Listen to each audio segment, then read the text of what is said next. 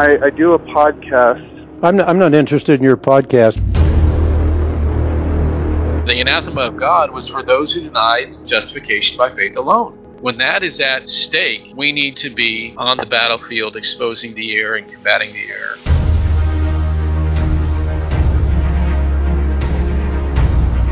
We are unabashedly, unashamedly Clarkian. And so the next few statements that I'm going to make, I'm probably going to step on all of the Van Tillian toes at the same time. And this is what we do at Semper Reformanda Radio. You know, we are polemical and polarizing Jesus style.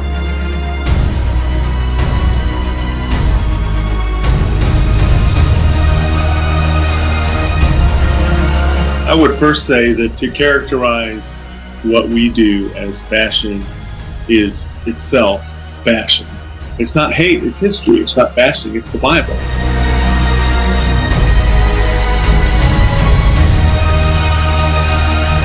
Jesus said, Woe to you when men speak well of you, for their fathers used to treat the false prophets in the same way, as opposed to, Blessed are you when you have been persecuted for the sake of righteousness. It is on. We're taking the gloves off. It's time to battle.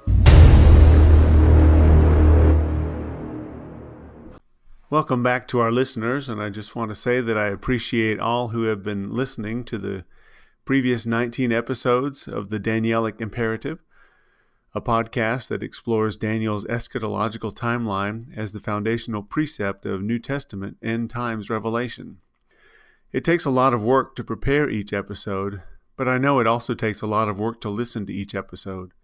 So I certainly appreciate those who have put in the time and effort to listen. In the previous two episodes, we corrected the universal assumption that the stone of Nebuchadnezzar's vision in chapter 2 of Daniel only hits the statue once, and showed rather that the stone strikes the statue twice. That was episode 18 and we identified from the scriptures the transition point from legs of iron to feet of iron and clay in 69 AD with the death of the seventh emperor of the Roman Empire, and the transition from the feet of iron and clay to the toes of iron and clay in 293 AD when Emperor Diocletian divided the empire into 12 dioceses. And by 381 AD, after some modest administrative reorganizations to Diocletian's initial arrangement over the course of the fourth century, the Roman Empire was finally divided into 13 dioceses. That was episode 19. As we have insisted from the beginning of the series, the scriptures, when Daniel 7 is harmonized with Revelation 17, in fact point us to a 13 way division of the empire as the harbinger of the rise of the little horn Antichrist of Daniel 7. Because if Daniel saw ten horns, and knew the little horn had removed three of the first horns, but Antichrist still has ten horns in his retinue when Christ returns to destroy him at the end, then there must have been thirteen to begin with. And Daniel had simply picked up the narrative in Daniel 7 after the three horns had been removed. Just like he picked up the narrative on the four headed leopard of the Greek Empire after Alexander was already long gone. Thus, while the world has awaited a ten way division of the Roman Empire as the harbinger of Antichrist and the great apostasy of Paul's admonition to the Thessalonians, we should have been looking for a 13 way division all along. And that 13 way division occurred by 381 AD. And in 382 AD, we have our first record of the Roman Catholic claim that the Roman Catholic religion is founded upon the three apostolic sees of Rome, Alexandria, and Antioch, which by then were the three chief metropolitan cities of three of the thirteen dioceses of the Roman Empire. And sure enough, the same year, the emperor declares Roman Catholicism to be the religion of the empire, naming Pope Damasus of Rome as the pontifex of the new religion, and shortly thereafter, the emperor gives up that title. And to summarize our observation looking back, at the transition from legs to feet, our Lord set up a heavenly kingdom that was not of earth, in accordance with Daniel 2:44. And at the transition from feet to toes, Antichrist Roman Catholicism set up an earthly kingdom that was not of heaven, in accordance with Daniel 7:12 and 24. If we do not recognize those two strikes of the stone in Daniel 2, and we scour the history books in search of a 10-way division of the Roman Empire, we are led headlong into an interpretation of history in which the church has an earthly empire, and Roman Catholicism is the name that is attached to that kingdom confusing the heavenly kingdom of Christ with the earthly kingdom of Antichrist. That is the reason many Protestants revert back to Rome, thinking that they must connect themselves to the earthly manifestation of Christ's heavenly kingdom, and that is why otherwise intelligent Protestants finally capitulate and bow the knee to relics, images, slivers of wood, the Eucharist, the Pope, and the apparitions of Mary, and accept the sacrifice of the Mass, prayers to and for the dead, baptismal regeneration, and clerical celibacy. And even those who do not revert back to Rome are nonetheless led to the assumption that Antichrist did not rise until late in the 5th century, or perhaps not even until 800 AD, and thereby legitimize all of the idolatries and abominations that arose from 350 onward, as if they were merely unfortunate distortions to Christianity, but not fatal to it. That is why even intelligent Protestants accept some of the grossest violations of God's law as compatible with Christianity, embracing Teresa of Avila, Thomas Aquinas, Francis of Assisi, Mother Teresa, John Paul II, and others as our brethren in Christ. But if we recognize the two strikes of the stone in Daniel and the 13 way division of the Fourth Empire, and the fact that Roman Catholicism claimed three of the 13 dioceses as her own and came up among the remaining 10, we can not only identify the great falling away in the latter part of the fourth century as the fulfillment of Paul's admonition to the Thessalonians, but we can also distinguish between Christ's heavenly kingdom and Antichrist's earthly kingdom, and avoid the temptation to confuse the two and walk away from the true apostolic faith. But what happens after the rise of the earthly kingdom of Antichrist, which is the earthly kingdom of Roman Catholicism? And actually, I should ask, what happens prior to it? What constitutes the first strike of the stone in Daniel 2:34 that causes the feet to break into pieces, causing the toes to materialize in the form of a fragmented Roman Empire? As I mentioned in the previous episode, the first strike of the stone in Daniel 2:44 and the judgment against the Fourth Empire in Daniel 7:11 correspond to the courtroom scene that takes place in Revelation 5 when the Lamb begins to open the seals of the scroll. And notably, that judgment is administered from heaven against the fourth empire of Daniel's visions. The second strike of the stone in Daniel 2:35 and the judgment against the little horn in Daniel 7:26 correspond to the judgment scene in Revelation 19 when the Lord comes to smite the nations and rule them with a rod of iron and destroy the beast and the false prophet. And notably, the judgment is administered on earth against Antichrist. We will begin our analysis of the seals, trumpets, and vials of Revelation, or bowls, depending on your translation, very soon. But for now, let us turn our focus back to the toes of Daniel 2 and the horns of Daniel 7. As Daniel's angelic interpreter observed, the saints of the Most High shall be given into his hand until a time and times and the dividing of time. That sure sounds like three and a half years, and in fact, some of the early writers assumed that the wicked one of prophecy, that man of sin, would rise when the Roman Empire divided ten ways, and then would rule for three and a half years, and then it would all be over. Some of the early writers interpreted those three and a half years as a literal 1,260 days that constitute the second half of the 70th week of Daniel. Other later eschatologists interpreted time, times, and the dividing of time as prophetic days of years, just as the 70 weeks of Daniel chapter 9 have been interpreted as 70 weeks of years. Or what about the 2,300 days of Daniel chapter 8?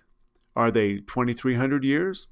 Some creative eschatologists have even interpreted the 2,300 evenings and mornings through the lens of 2,300 evenings and mornings of sacrifices, that is, two sacrifices per day, for a total of 2,300 sacrifices over the course of 1,150 prophetic days, which are to be interpreted as 1,150 years. But that raises one of the most puzzling questions in eschatology. How on earth are we to recognize when we are supposed to interpret days as years? And when are we supposed to interpret days as literal days? Well, the answer is in the scriptures. The practice of interpreting a prophetic day as a year is in accordance with the day for a year principle of prophecy stated in Numbers 14:34, which says, "After the number of the days in which ye searched the land, even 40 days, each day for a year, shall ye bear your iniquities, even 40 years, and ye shall know the breach of my promise." And Ezekiel 4:6, which says, And when thou hast accomplished them, lie again on thy right side, and thou shalt bear the iniquity of the house of Judah forty days. I have appointed thee each day for a year. But obviously, we cannot simply assume that every reference to a day in prophecy is a reference to a solar year. For example, Jesus said, "Destroy this temple, and in 3 days I will raise it up." in John 2:19.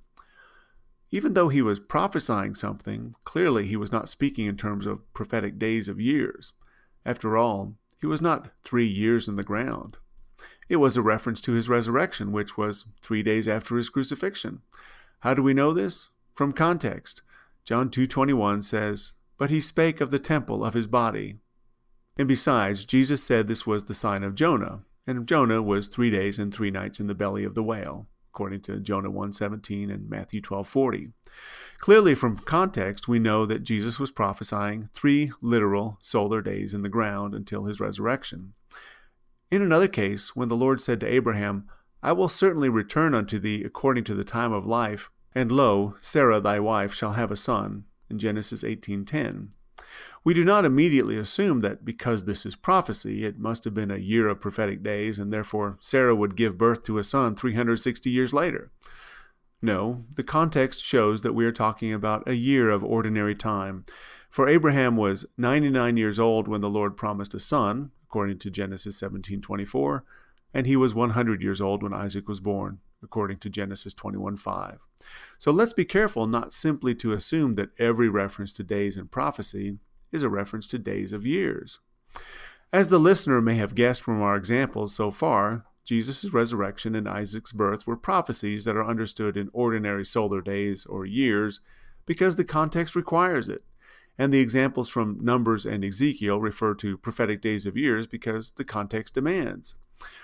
This caution we are offering for the consideration of our listeners is due to the propensity of eschatologists, especially historicists, we think, for assigning prophetic days of years to every time prophecy in Daniel and Revelation, assuming that every reference to time is a reference to prophetic time or prophetic days of years. So we end up scouring the history books, or worse, making prophecies about 2,300 years based on the reference to 2,300 days in Daniel 8, and searching for 1,290 years and 1,335 years based on the Daniel 12 references to 1,290 and 1,335 days, and even searching for a 391 year and 15 day time period based on the reference to an hour, a day, a month and a year of Revelation 9:15 because a year equals 360 years, a month equals 30 years, a day equals 1 year, and an hour equals 1/24th of a year or 15 days. If we are to understand a prophetic time period as prophetic days of years, the context has to tell us so. And what we are going to do today is evaluate some of the most significant of the prophetic time periods in Daniel and Revelation. And there are quite a few. I'll read through them now. Daniel 7:25 And he shall speak great words against the most high and shall wear out the saints of the most high and think to change times and laws and they shall be given into his hand until a time and times and the dividing of time. Daniel 8:14 And he said unto me unto 2300 days then shall the sanctuary be cleansed. Daniel 9:24 Seventy weeks are determined upon thy people and upon thy holy city, to finish the transgression, and to make an end of sins, and to make reconciliation for iniquity, and to bring in everlasting righteousness, and to seal up the vision and prophecy, and to anoint the most holy. Daniel 12:7 And I heard the man clothed in linen, which was upon the waters of the river, when he held up his right hand and his left hand unto heaven, and sware by him that liveth for ever, that it shall be for a time, times, and an half. And when he shall have accomplished to scatter the power of the holy people, all these things shall be finished. Daniel 12:11 And from the time that the daily sacrifice shall be taken away, and the abomination that maketh desolate set up, there shall be a thousand two hundred and ninety days. Daniel 12:12 Blessed is he that waiteth and cometh to the thousand three hundred five and thirty days. Revelation 11:2 but the court which is without the temple leave out, and measure it not, for it is given unto the Gentiles. And the holy city shall they tread under foot forty and two months. Revelation 11:3 And I will give power unto my two witnesses, and they shall prophesy a thousand two hundred and threescore days, clothed in sackcloth. Revelation 11:9 And they of the people and kindreds and tongues and nations shall see their dead bodies three days and a half, and shall not suffer their dead bodies to be put in graves. Revelation 11:11 And after 3 days and a half the spirit of life from God entered into them and they stood upon their feet and great fear fell upon them which saw them. Revelation 12:6 And the woman fled into the wilderness where she hath a place prepared of God that they should feed her there a thousand two hundred and threescore days. Revelation 12:14 and to the woman were given two wings of a great eagle, that she might fly into the wilderness, into her place, where she is nourished for a time and times and half a time from the face of the serpent. Revelation 13:5 And there was given unto him a mouth speaking great things, and blasphemies, and power was given unto him to continue forty and two months. Okay, that's a lot of time prophecy in Revelation and in Daniel. We're going to work through these times of prophecy today. There are others that will have to wait until we get to our discussion on the seals, trumpets, and bowls of Revelation, and will require a discussion on the transition of civil power from the Roman Empire to the devil, who enjoys a brief period of civil power on earth, to Antichrist, who receives his seat and power and great authority from the devil. But let us begin today by stating that we cannot simply assume that every day refers to a year, that every time period can be interpreted as prophetic days of years, and we cannot assume that every time times and a half, or 42 months, or 1,260 days is always referring to the same period. Some of the prophecies, like the 70 weeks of Daniel 9, can be immediately placed in the day for a year category, not simply because there is such a thing as a day for a year in prophecy, but rather because of what is revealed to us in Leviticus 26, Jeremiah 25 and 29, Zechariah 7, and Daniel 9. The Jews were punished for 70 years and did not repent of their errors. So, in accordance with Leviticus 26, when the Jews were punished and do not repent, their punishment is multiplied sevenfold. 70 years becomes 70 weeks of years. That one was easy. The rest are not so obvious. But the scriptures provide considerable assistance to us, particularly in their references to the lunisolar calendar, with its attendant implications regarding the concept called intercalation. Once we get through intercalation, we will be able to tackle the biggest items on our list, which are the 2300 evenings and mornings, the time times and a half, the 42 month periods, the 1260 day periods, and the 1290 and 1335 day periods. Those comprise the bulk of time periods in Danielic eschatology, and we believe the listeners will probably be surprised at how easy it is to determine which ones fall into the category of a prophetic day equals a year, and which ones fall into the category of a prophetic day equals a literal solar day. Let's return now to the concept of intercalation, something we covered in episode 14. Second only to the day for a year principle of prophecy, the principle of intercalation is the most important concept in understanding prophetic times in Danielic eschatology. By understanding intercalation, as revealed to us in the Scripture, we can discern which 42 month and 1260 day periods are literal and which are prophetic, and then apply the day for a year principle only where the scriptures require it. So, what is intercalation? In our modern calendar, February 29 is an intercalary day, added once every four years in order to keep our calendar aligned with the solar year. That intercalary day is necessary because the calendar year is 365 days, but the solar year is about 365 and a quarter days. So once every four years, we have to add a day back in to catch up. That is an intercalary day. The Jewish calendar has a similar but much, much larger problem.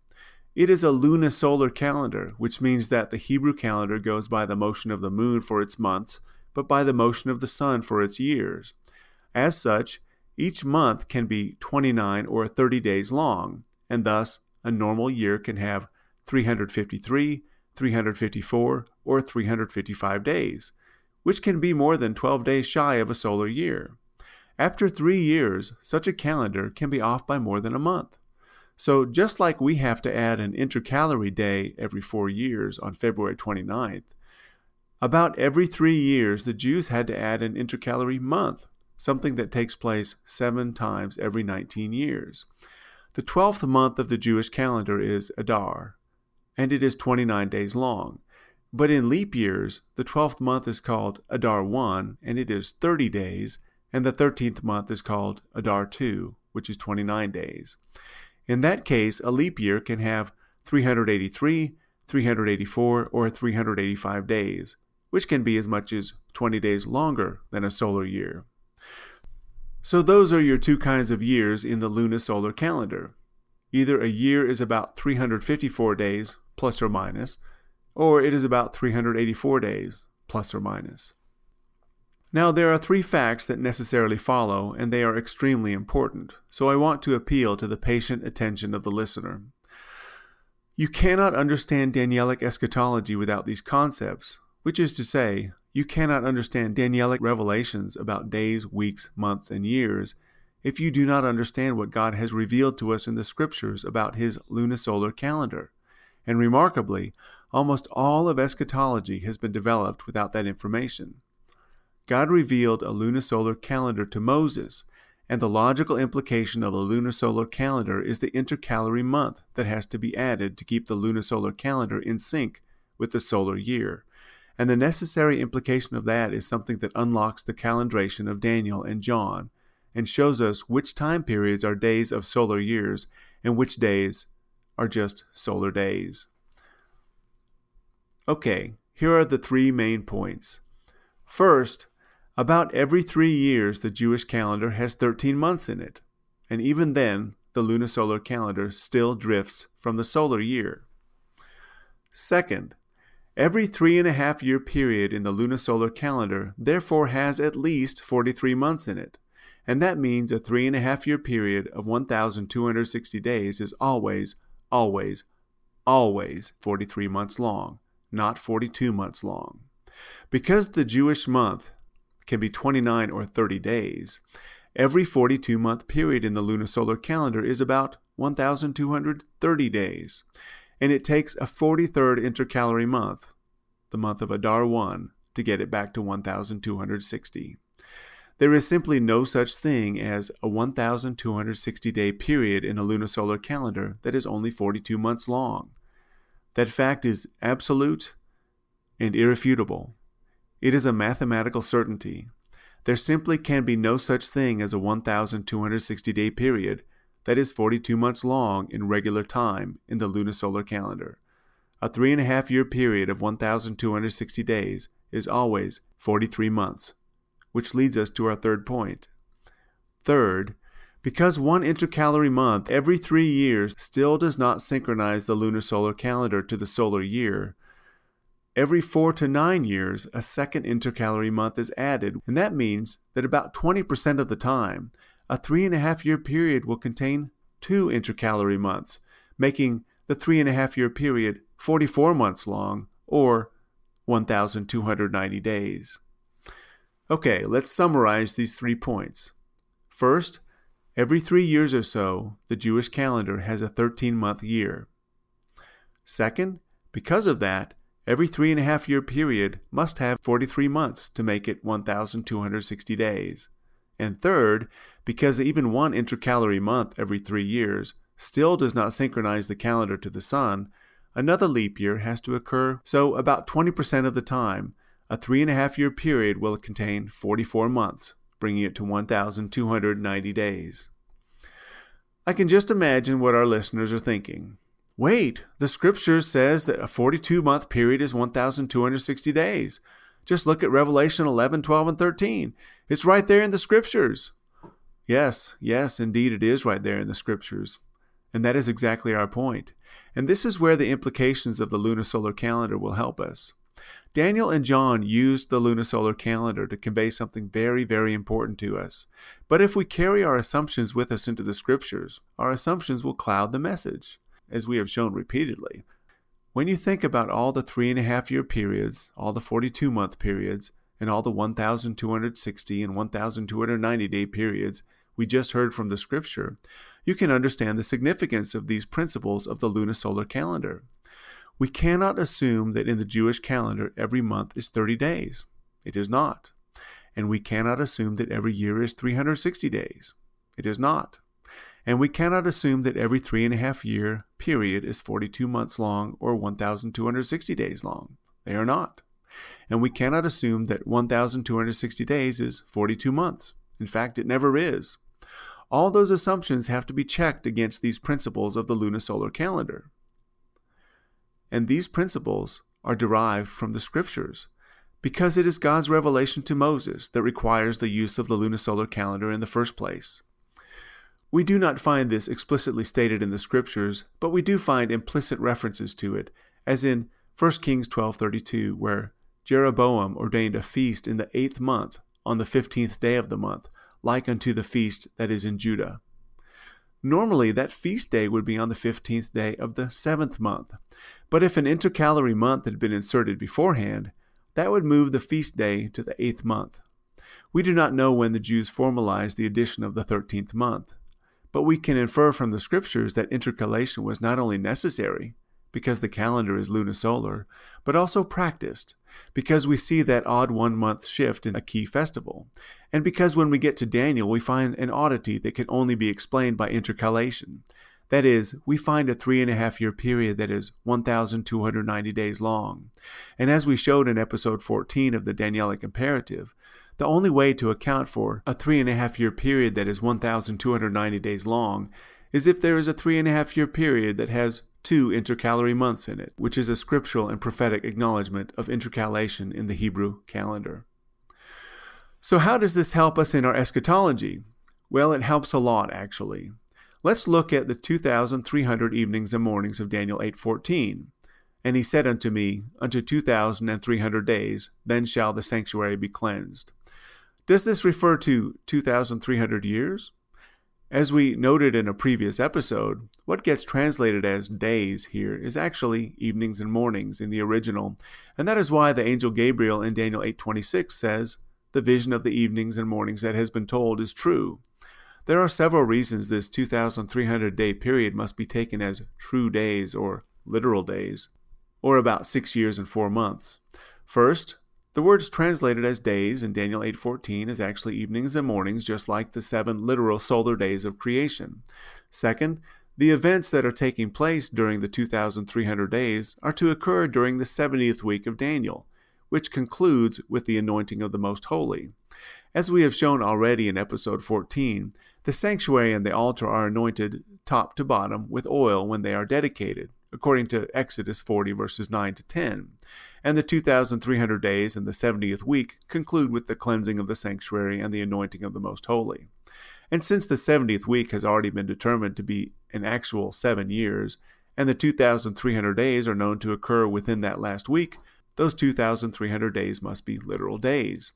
Third, and this is where the lunisolar calendar comes in, the 2,300 days begins with the trampling of the sanctuary and the host, and ends with the cleansing of the sanctuary. As we showed in episode 14 of the Danielic Imperative, the trampling of the sanctuary and the host began on Rosh Hashanah of 170 BC and concluded on Hanukkah of 164 BC. The time between those two festivals, six years apart, can be 2268, 2269, or 2270 days, if there are only two intercalary months during that period.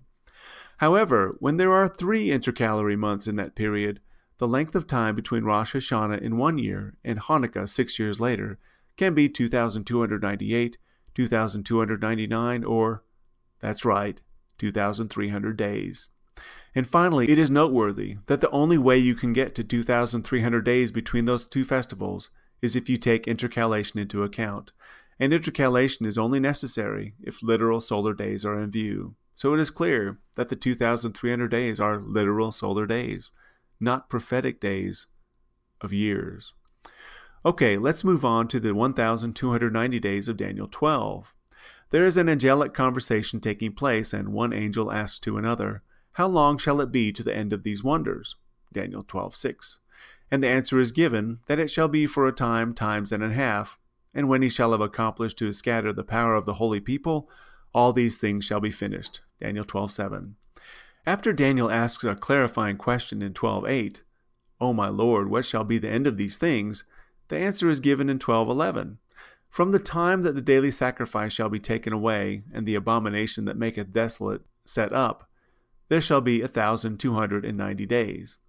When evaluated in context, the time times and a half refers to the 1,290 days that it takes to take away the daily sacrifice and set up the abomination of desolation until the rededication of the temple at the end of the three and a half year period, which is a reference to Daniel 8:13 concerning the daily sacrifice and the transgression of desolation, and Daniel 9:27, which says, "In the midst of the week he shall cause the sacrifice and the oblation to cease." And Daniel 11:31, which says, "He shall take away the daily sacrifice, and they shall place the abomination that maketh desolate." This establishes something very important. Not only does the time times and a half of Daniel 12 refer to the little horn of Daniel 8, whom we have identified as Antiochus IV, a Greek ruler of the Seleucid line after the division of Alexander's empire, but it also shows that the 70th week of Daniel 9, the 2,300 evenings and mornings of Daniel 8, and the time times and a half of Daniel 12 are all coterminous. They end with the rededication of the temple on Hanukkah in 164 BC. And that means, just like the 2,300 evenings and mornings are literal solar days because they occur within the 70th week, which is itself a literal seven year period, the 1,290 days of Daniel 12 occur within the 2,300 literal solar days, and therefore they too must be literal solar days. Finally, Based on what we know of the lunisolar calendar, the fact that a three and a half year period has 1,290 days in the first place shows that the three and a half year period in view has two extra intercalary months in it, as we discussed earlier on. And as we noted, intercalation is only necessary when literal solar days are in view. And to the point we made when discussing the 2300 days, the only way to get 2300 days between Rosh Hashanah in one year and Hanukkah six years later is if there are a total of three intercalary months in that period, which is only possible if there exists within that 2300 days a three and a half year period that has two intercalary months in it. Thus, not only are the 2,300 days and 1,290 days shown to be literal, but the fact that we are even discussing a 2,300 day period from Rosh Hashanah to Hanukkah and a three and a half year period that is 1,290 days long shows that intercalation is a scriptural principle generally and an eschatological principle specifically. And to wrap up our analysis of eschatological time periods in Daniel, not only is the 1290 day period literal, but so is the 45 day extension, which yields the 1335 day period of Daniel 12:12. Blessed is he that waiteth and cometh to the 1305 and 30 days. Okay, so let's move on to Revelation and start analyzing the time, times and a half, and the 42 month periods and the 1260 day periods that we find there. We will look first at the prophetic ministry of the two witnesses in Revelation 11. Revelation 11, 2 to 3 says, And there was given to me a reed like unto a rod, and the angel stood, saying, Rise and measure the temple of God, and the altar, and them that worship therein. But the court which is without the temple leave out, and measure it not for it is given unto the Gentiles, and the holy city shall they tread under foot forty and two months. And I will give power unto my two witnesses, and they shall prophesy a thousand two hundred and threescore days, clothed in sackcloth. So, what are we to do with this? Are we talking about a 1,260 year period here? Well, we know something very important from the seven kings of Revelation 17 and our analysis of the feet of Daniel 2 namely, that Revelation must have been written during the time of Nero, and thus this prophecy is looking forward from the time of Nero, in the period of the iron legs, to the destruction of Jerusalem that takes place in the period of the feet. That is important. Second, we know that we are talking about the city of Jerusalem because we are told that the bodies of the two prophets shall lie in the street of the great city, which spiritually is called Sodom and Egypt, where also our Lord was crucified. That's Revelation 11:8. Also, Jesus said Jerusalem would be trodden down by the Gentiles in Luke 21:24, and he said it would take place within that generation in Luke 21:32. So obviously the 42 months of Gentiles treading Jerusalem underfoot cannot refer to a prophetic period of days of years.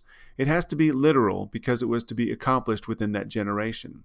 And because it is a literal 42 months, and because we understand from the lunisolar calendar that 1,260 days is 43 months, we can also conclude that the prophetic ministry of the two witnesses is not concurrent with the 42 months that the Gentiles tread the city underfoot.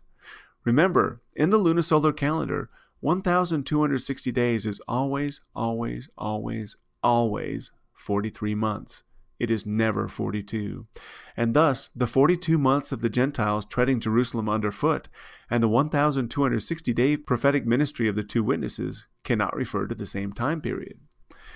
Additionally, we also have the contextual evidence from the chapter that the 1,260 day prophetic ministry of the two witnesses must precede the 42 months of the Gentiles treading Jerusalem underfoot, because when the two witnesses are murdered, their bodies are left in the streets. So there are still streets. And the people make merry and celebrate, which is not something you would do in the city that had just been leveled. And shortly after their murder and resurrection, 10% of the city falls according to Revelation 11:13, which is not something that could happen if the Gentiles had already laid the city even with the ground, such that not one stone laid upon another, according to Luke 19:44. And thus the 1260 days must be literal too, because they precede the 42 months. And those 42 months are complete within one generation of Jesus' prophecy. So, using the lunisolar calendar, we conclude that the 42 months and the 1260 days cannot be the same time period. Using Jesus' prophecy and our analysis of Daniel 2 and Revelation 17, we find that the 42 month period must take place within one generation and therefore cannot be a prophetic period of 1,260 years. And finally, we show from context that the 1,260 day prophetic ministry of the two witnesses must occur prior to the literal 42 months, which themselves must take place within one generation of Jesus' prophecy. Now, before we move on to the next time period, we will observe that the prophets' dead bodies lie in the street for three and a half days after being murdered. So, what we are looking for in the historical record is not merely a 1,260 day period of literal days that precede the 42 month destruction of Jerusalem, but rather a 1,263 and a half day period of literal days. And we have the evidence from history and from the lunisolar calendar to identify that exact 1,263 and a half day period prior to the 42 month destruction of Jerusalem. And we will discuss that 1,263 and a half day period in an episode in the very near future. Okay, so that's Revelation 11. Now let us turn our attention to Revelation 12, in which the woman flees to the wilderness to be nourished by the word of God and protected from the face of the serpent. Revelation 12:6 says, And the woman fled to the wilderness, where she hath a place prepared of God, that they should feed her there a thousand two hundred and threescore days. And Revelation 12:14 says, And to the woman were given two wings of a great eagle, that she might fly to the wilderness, into her place, where she is nourished for a time and times and half a time from the face of the serpent. The context here is that Satan has been cast down to earth, and the martyrs of the faith have victory over him by yielding to martyrdom. Here is the text of Revelation 12, verses 10 to 13. And I heard a loud voice saying in heaven, Now is come salvation and strength and the kingdom of our God and the power of his Christ. For the accuser of our brethren is cast down, which accused them before our God day and night. And they overcame him by the blood of the Lamb and by the word of their testimony, and they loved not their lives unto the death. Therefore rejoice, ye heavens, and ye that dwell in them. Woe to the inhabitants of the earth and of the sea! For the devil is come down unto you, having great wrath, because he knoweth that he hath but a short time. And when the dragon saw that he was cast unto the earth, he persecuted the woman which brought forth the man child. So the devil is cast down to earth and has his way with the saints, but they are so faithful to Christ that they face death unafraid, resisting the devil to the deadly, bloody end. Importantly, and this is very important, this is a time when the devil had the civil power of the sword, that is, of capital punishment. He is cast down to earth, and people are dying because he is putting them to death. I will kindly ask the listeners to bookmark that in their minds. The devil is cast down to earth and has the civil power of the sword. We will come back to that in a future episode because that concept of the devil's earthly civil power emerges repeatedly in Revelation, and it is very important to us, particularly in understanding some of the more obscure time periods like the 10 day persecution in Revelation 2, the five month torment in Revelation 9, and the hour and the day and the month and the year of the sixth trumpet. But for now, it is important that we know that the devil, after being cast down, did everything in his power to persecute the saints by the sword. But there would come a time when he was no longer able to do so. His wrath knows no limits, the scripture says, because he knows his time is short. And then something significant happens. The devil changes his tactics from civil persecution to doctrinal persecution.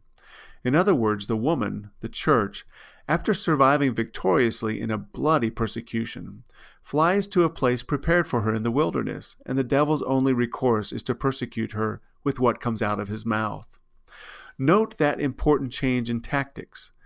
Unable to cause the saints to give in through the civil power of the sword, he resorts to tempting them with doctrinal error.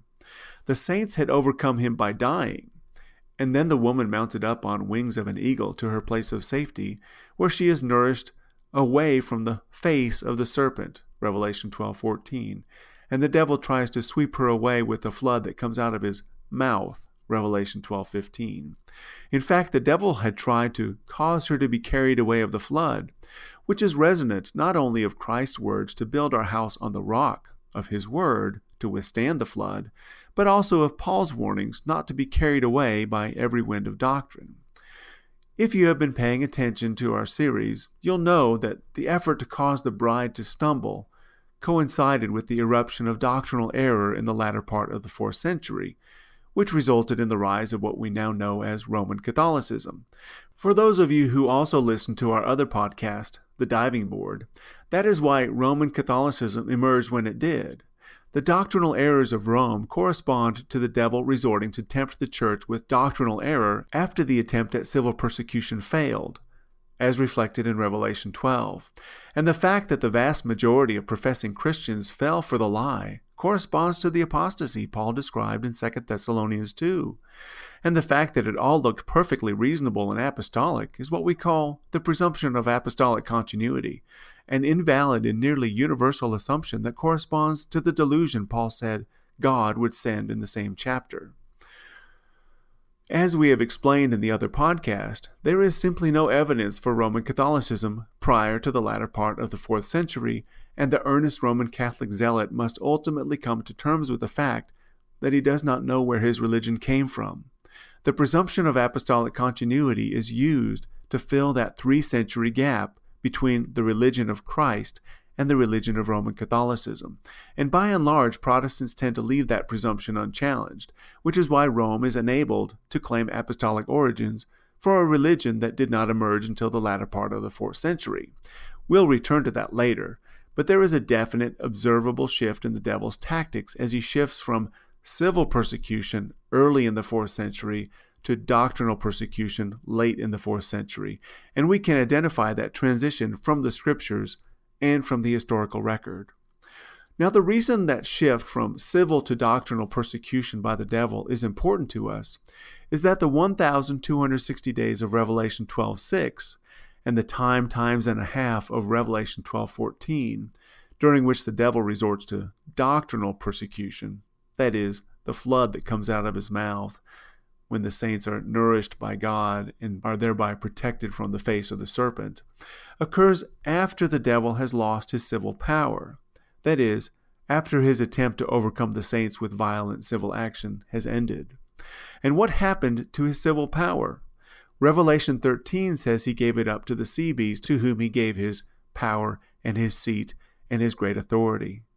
From that point forward, the sea beast of Revelation 13 the little horn of Daniel 7, is allowed to persecute by the civil power of the sword, while the devil is limited to persecuting by false doctrine. There are thus two persecutions occurring simultaneously doctrinal persecution by the devil, and civil persecution by the beast. This is how the beast can prevail against the saints physically in Revelation 13, while the devil is unable to overcome the saints doctrinally in Revelation 12. And to our point about the time period of these two persecutions, the time and times and half a time of Revelation 12:14, when the woman is in the wilderness surviving doctrinal persecution by being nourished by the word of God, appears to coincide with the time, times, and the dividing of time of Daniel 7:25, during which the little horn made war with the saints and prevailed against them, oppressing them by the civil power. And that time period in Daniel 7 appears to coincide with the 42 months of Revelation 13:5, during which the sea beast is able to make war with the saints and to overcome them in Revelation 13:7. But what does the lunisolar calendar tell us about three and a half year periods, 42 month periods, and 1,260 day periods? We know from our study that three and a half years is never, ever, ever only 42 months under the lunisolar calendar. And we know that 42 months is never, ever, ever 1,260 days in the lunisolar calendar. Three and a half years can either be 1,260 days, which is 43 months, or 1,290 days, which is 44 months. But three and a half solar years is never 42 months. 42 months can only be about 1,230 days under the lunisolar calendar, but never 1,260. Three and a half years is never 42 months, and 42 months is never 1,260 days. These are immutable laws of the lunisolar calendar, and Daniel's and Jesus' time periods cannot be understood without them. And to draw out our point, Daniel 7, Revelation 12, and Revelation 13 have placed before us what would appear to be an impossible time period, in which 1,260 days equals 42 months equals three and a half years, and we know very well that that is impossible. 1260 literal solar days would be 43 months, and 42 months would only be 1230. Because a literal interpretation of the 1260 days or 42 months contradicts what the scriptures have revealed to us about the lunisolar calendar, our only option here is to understand the 42 months as prophetic months of 30 years each, and the 1260 days as prophetic days of years. Thus, using the lunisolar calendar, we find that the time, times, and dividing of time of Daniel 7:25 and the 1260 days of Revelation 12:6, the time, times, and half of time of Revelation 12:14, and the 42 months of Revelation 13:5 must be a prophetic time period of 1260 years. The scripture simply demands it. Unless we understand those 1,260 days as years, we end up accepting a scriptural error in the lunisolar calendar that Jesus was using to help us understand the future of God's people. And we cannot interpret those 1,260 days as years unless we understand from the lunisolar calendar the impossibility of accepting a literal reading of those 1,260 days. And most importantly, the rules of the lunisolar calendar are imposed by the scriptures and are not subject to the whim of the eschatologist. There is no scriptural way around the laws of the lunisolar calendar, and Jesus had those laws in mind when the future of God's people was being revealed to Daniel and to John. So here's a quick summary from today. Numbers 14:34 and Ezekiel 4:6 inform us of a year for a day principle in prophecy, but the principle alone is not sufficient for interpreting a prophetic day to mean a year. The 70 weeks of Daniel 9 are not literal weeks, but rather 70 weeks of years, not just because of the year for a day principle, but rather because Daniel had been asking about the 70 year punishment during which the Jews had not repented, and according to Leviticus 26, failing to repent during such a punishment requires a sevenfold multiplication of the punishment. Thus, the 70 years became 70 times 7 years. The 2,300 days described in Daniel 8 are to be understood literally because the 2300 days are actually described as evenings and mornings, a reference to the literal solar days of creation. Additionally, the 2300 days occur entirely within the 70th week of Daniel, which itself had already been interpreted as a week of literal years. And it is not possible to fit 2300 years into a seven year period.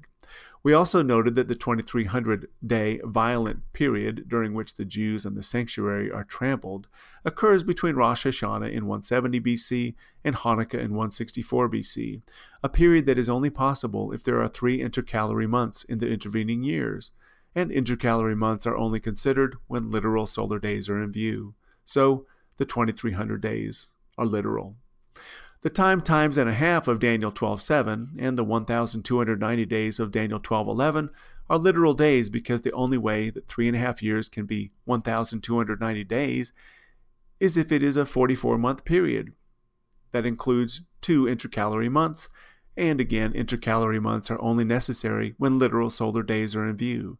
Additionally, the 1290 days occur within the 2300 days, which itself occurs within the 70th week and in fact, all three time periods are coterminous, making a year for a day interpretation impossible.